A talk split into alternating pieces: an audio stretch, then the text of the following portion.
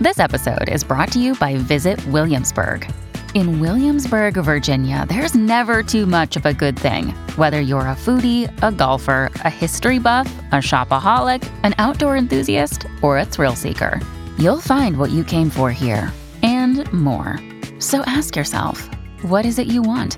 Discover Williamsburg and plan your trip at visitwilliamsburg.com. Will TikTok be banned in the US outright? People on the popular social media app are definitely worried.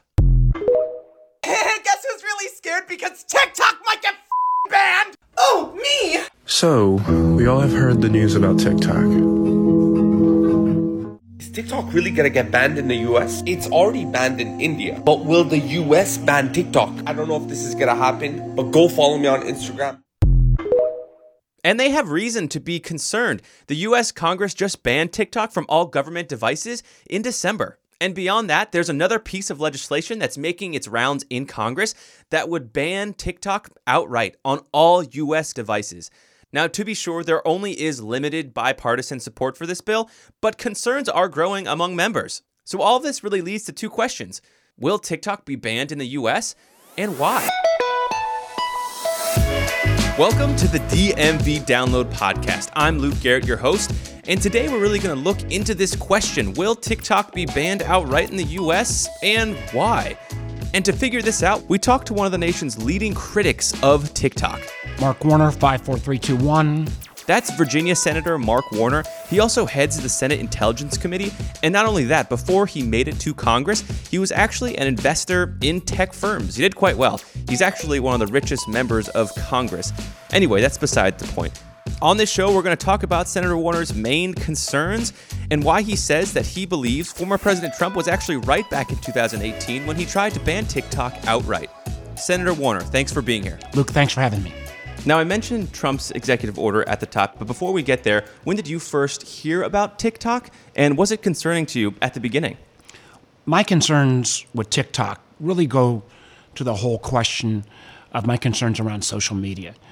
A lot of this arose. I'm the chairman of the Intelligence Committee. I used to be the vice chairman back in 2016 when, frankly, Russia massively interfered in our elections, where hmm. they created fake identities on platforms like Facebook, where they manipulated content through YouTube. And it, it, it alerted me to the notion that while my background was in technology before I was in politics, Right. and social media has brought some good things, there is a dark underbelly mm. in terms of how social media can be used both to collect information and, frankly, to manipulate information. So I had these concerns, and again, you know, we've done a in Congress, both sides, both parties have done a dreadful job of putting even any um, guardrails on even American social media companies. So I was concerned. In 2018, you know, TikTok was relatively new. Right. I didn't know that much about it. I had some concerns, but as I said, uh, and I don't normally say this, Donald Trump on this one was right. Right. And and the concerns about TikTok grew from two bases. One, and I'll come back to this in terms of the social media concerns, mm. but it also comes from a growing recognition that back in about 2015, 2016, inside China, the laws were changed to make absolutely clear that any Chinese company first loyalty has to be to the Communist Party of China. It's not to the shareholders, it's not mm. to their customers, it's not to the owners. And sitting on the Intelligence Committee, we have seen China and the Communist Party steal intellectual property. We've seen them launch uh, companies like Huawei, which is in the wireless uh, space, called fi- in, within 5G, and that was a national security threat. We actually ended up prohibiting Huawei on American networks. Um, so there's concern about China and its use of these technology tools has been growing for some time.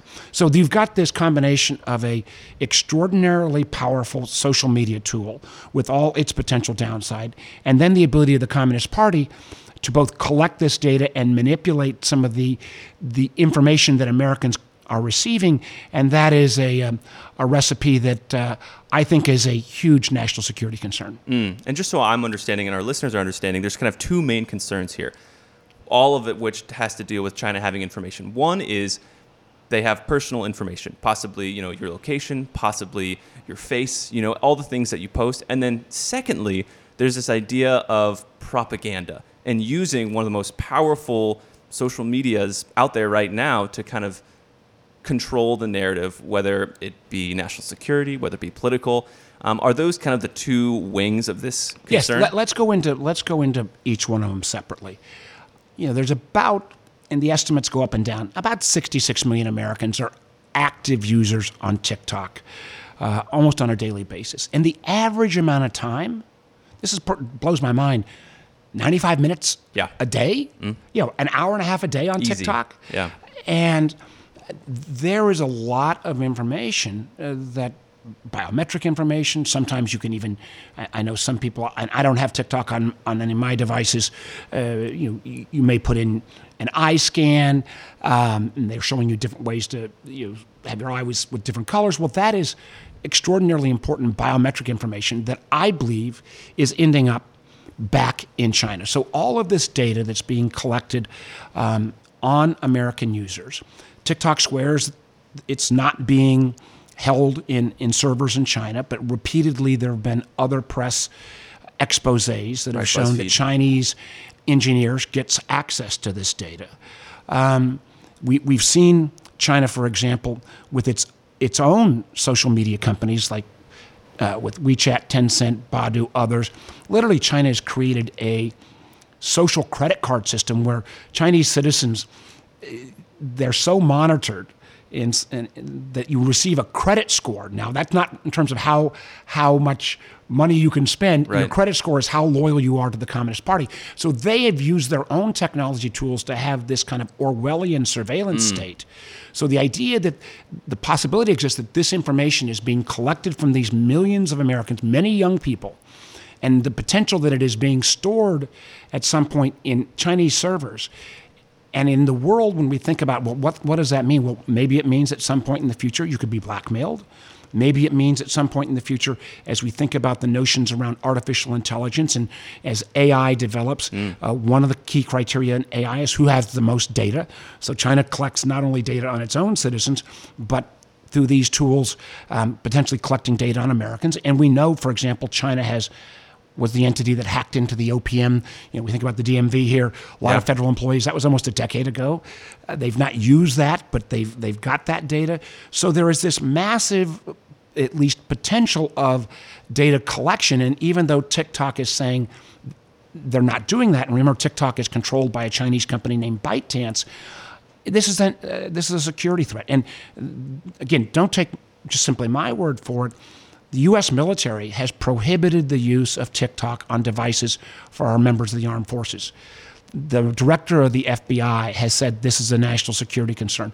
We, the FBI, do have um, national security concerns uh, about the app. Its uh, parent company is controlled by the Chinese government. The head of the CIA, in public testimony, has right. indicated this is a security concern. So, and, and what's been frustrating to me is the Biden administration, which I've been generally supportive of, has said for the last year we understand there is this potential threat of data collection. Give us some time mm. to figure out a way to build a technology solution to make sure that American data is safe. A server wall or something. A server wall, but it, you, you almost, like my concern is server wall is one thing, but if you've actually got the the algorithms and the underlying code is still being written in China, I don't know how you mm. build that server wall broad enough, but they've had a year and they still haven't come through with a solution. So, point one is the ability to collect this massive amount of data. Right. Point two, think about TikTok as a communications tool, a broadcasting network. And the best evidence of how this can be manipulated is the TikTok that Chinese citizens receive. Mm. Only put, post videos and, and other images that are frankly they're patriotic they're about science they're encouraging you to you know uh, study hard uh, kind of eat your vegetables approach. Healthy social media. Yeah healthy social media. The tiktok that americans and the rest of the world get it's addictive. It's it's it is body shaming. It is you know fun videos, and there's a lot of creative things on TikTok. I'm not saying that there's not some pretty cool stuff, But the genius on the of, of the site is the brilliance of the algorithms that reinforce the images that you want to see. Hmm. And the example that that the Chinese kids see a different TikTok than the American kids shows that those algorithms can be dialed up and down. And even though I'm not saying the Communist Party is literally posting videos that American kids will see, but if if suddenly you're seeing videos that that only say, well, Taiwan's really part of China, Right. or the Uyghurs are really not being persecuted inside China, or even more, uh, the kind of malicious activity that tries to pit one American against the other, that is very problematic to me. Right. And the issue seems to be that so many Americans are rooted, millions of them, in TikTok. Now, Congress has banned TikTok from government phones. A lot of governors have done the same. But, you know, they could just download TikTok to their personal phones. And TikTok could then get a lot of the same information they got if it was on government phones. So is that sort of just a band aid solution? It is a band aid solution. These are partial solutions, first to acknowledge that. My hope is that the word is kind of is getting out so that responsible adults, responsible parents are thinking, well, maybe I ought to think twice about my kid being on TikTok and spending 95 minutes a day. You know, so there are other efforts that are trying to legislate a way to prohibit TikTok. I mean, All- all out. All out. I have not joined those efforts to date for two reasons. One, I wanted to give the administration time to come up. You know, if there is a technical solution, let me see it. Mm. They've had a year plus. My patience is just about run out. Right. The other is there are some First Amendment challenges about banning a specific app. So how you structure a prohibition that is, you know, starts on a general principle and then comes down to TikTok rather than simply isolating out a single application source uh, is something that we are thinking through. But I think as we saw the other day, this passed unanimously in the Senate. This is something that is extraordinarily bipartisan. I think there is a way to get to a legislative solution. It may not be the exact legislation out there, um, uh, but I think there will be a way to get to a legislative solution. Again, I'm happy to have the administration say they've got a technical solution, but they've had a year plus, uh, and, and I think what we're seeing is that their failure to act has now caused individual states to act. It's causing us Right. in the Congress to at least prohibit the, the federal employee uses. That won't be totally prohibitive, um, but I think the, this is feeling like a sea change, literally in the last 30 plus days. Right, right. And you know, you mentioned those two fears, kind of the propaganda fear, Chinese propaganda, and also the personal information. You also are chair of the Senate Intelligence Committee. Are there any like fears that you have or pieces of evidence that you have that, you know, the public might not know about that concerns you? Obviously you can't talk about those, Well, I, but I can't talk. I, I will say this: that the, I think, the challenge of this century is the technology competition with China. And China's a great nation, uh, and my beef is with the Communist Party. It is not with the Chinese people. I mean, we've seen the Chinese people themselves, you know, revolt against the government in terms of the COVID lockdowns and the enormous censorship. But I, I mentioned this issue a little while earlier of, of wireless communications and so-called 5G, the next generation of wireless, and the Chinese company Huawei that was selling around the world, frankly, was selling into a, a number of American telecom networks. Interestingly enough, and this is in the public domain, where Huawei was most successful was where our intercontinental ballistic missile systems were. They were almost 100% overlap of these rural telcos Wow. in those areas. you don't see that as a coincidence. It's not a coincidence. And, and, you know, it has taken us years, but we are actually paying telcos to rip out the Huawei equipment because, you know, you got a phone call that goes from St. Louis to Los Angeles. It might be routed through Beijing. Mm. So we have seen the concern around 5G. I was the proud author of the legislation around the so called CHIPS bill, the semiconductor um, bill that says we need to bring back American manufacturing so we're not as dependent upon semiconductor chips, which go into every device uh, being made in China or uh, lots of the cutting edge ones made in Taiwan and with the potential adversarial relationship with Taiwan. That's a security threat. I think we are going to have uh, competition with China on issues around artificial intelligence. I've Yep. mentioned that. Around advanced energy. 20 years ago in America, we controlled the whole solar industry in terms of production. That's all in China at this point, over 90%. Um, we're looking at advanced batteries. Many of those, all those Tesla batteries, Yeah. they're all made in China. So this competition with China on technology, I mentioned advanced energy. I think synthetic biology. We think about the, the sourcing of of 80% of our drugs in terms of the chemical compounds come from China. This is the competition of our time. And so the fact that TikTok is one example of, of where you know China's got a, a good product, but it is a national security concern. Um, I think we're going to have to deal with it, but I think there's going to be a series of other areas in technology domains where we, along with our allies, I don't want to turn this into an America versus China only, along with democracies and other non authoritarian countries around the world, need to step up both in terms of investment in technology and also making sure that these technologies are secure. It, just again, the analogy, I'm, I'm old enough to remember the battles with the Soviet Union and the Right, I was thinking about, Yeah, like, but spies and- and spies buggings, but this is this is different. Right. This is the old use of spying would be, you know, spies would steal from each other secrets about planes and ships and rockets. Now national security goes into telecommunications networks, it goes hmm. into healthcare systems, it goes into the whole domain of cyber, it goes into the social media realm. So, and, and, in, and in China, the Soviet Union was an ideological threat and a military threat. It was never an economic threat. We, our economy always dwarfed the Soviet Union. China has been a remarkable economic miracle over the last 40 years mm. in terms of its economic success. They are investing in many of the cutting edge technologies at a rate greater than America and greater than the West. So we're going to have to step up our game um, to stay competitive because China views, I believe, the Communist Party of China views a lot of these technology competitions as a zero sum game. They have to win, and others have to lose. They have thought, and, and they're, they've made quite clear that Xi Jinping, the Chinese president, that they thinks that democracy, America, and others are in the decline, and this is the rise of China. I think we have to stand firm against that because, as we've seen, just the kind of authoritarian regime that they've created for the very Chinese people is not something I think that needs to be exported around the world. And you mentioned the economy, and there are a lot of small businesses that kind of use TikTok as their chief marketing tactic. You know, on this podcast, we have a TikTok uh, account. You know, maybe we should reconsider that. But you know, it's an incredible way to get your message out. Like that is just you know a marketing fact. How will you convince people who have intertwined their business so closely with this product to, to say I would- goodbye? listen, I still believe that we need to put some guardrails even on American social media. The fact that we still don't have a privacy legislation in America, when, whether you're talking about Facebook or Google or YouTube, the fact that we don't have any responsibility for content controls. I mean, if we say something outrageous on this broadcast, Yeah. you know, and it's a flat out lie, you know, you could be held accountable. I could be held accountable.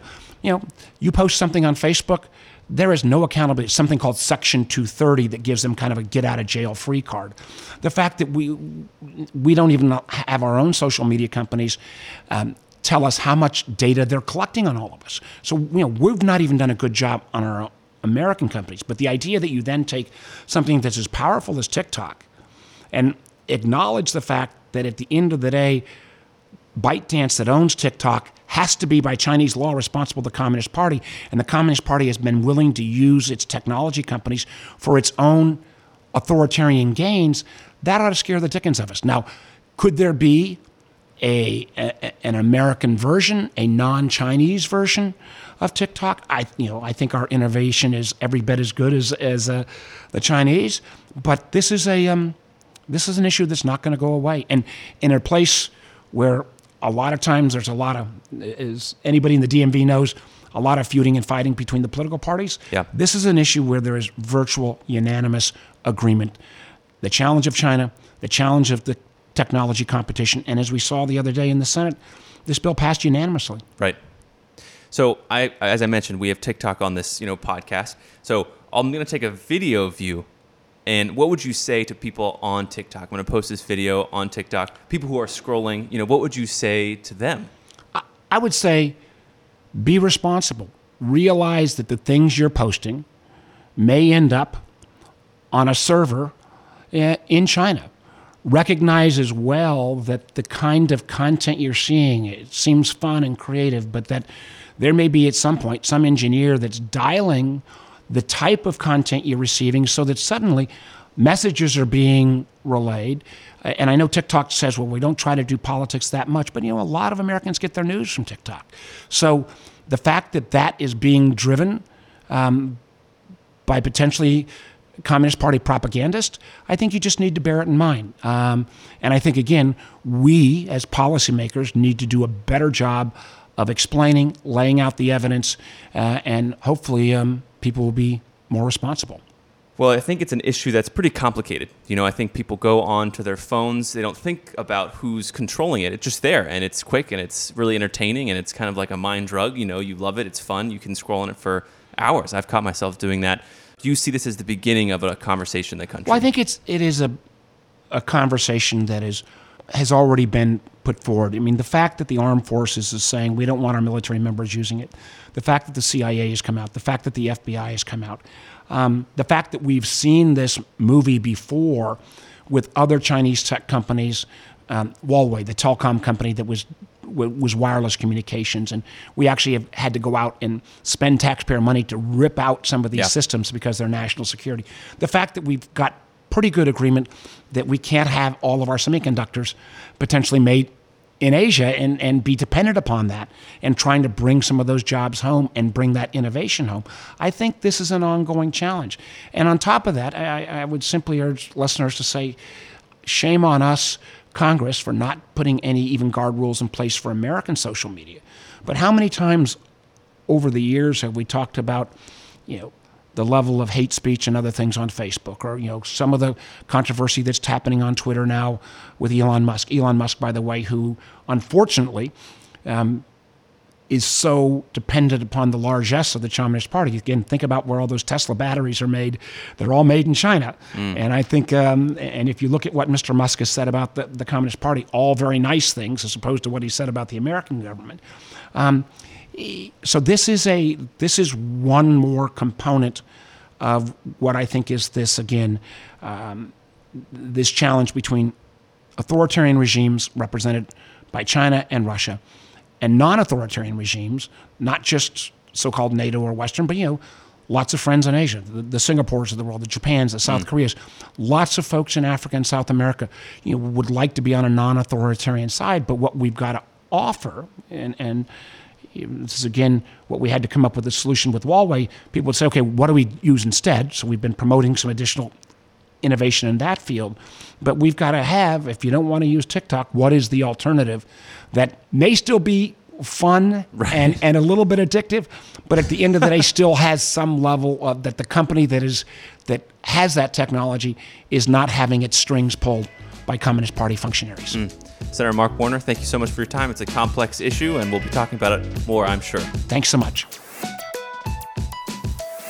Now, after talking to Senator Warner, I did reach out to TikTok to see if they have any response to his claims that TikTok is taking people's personal data and giving it to the Chinese Communist Party. TikTok had no comment. And as we close out this episode, there are a few points I just want to note. As I was trying to understand what TikTok is, one big question I had in my head was what separates it from Instagram, Facebook, Twitter?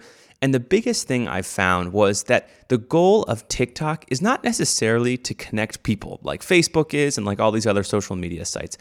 The biggest driving idea behind TikTok is learning about what you want to see. Everything about TikTok is designed to learn about you, how much time you spend on each video, what keystrokes you pick.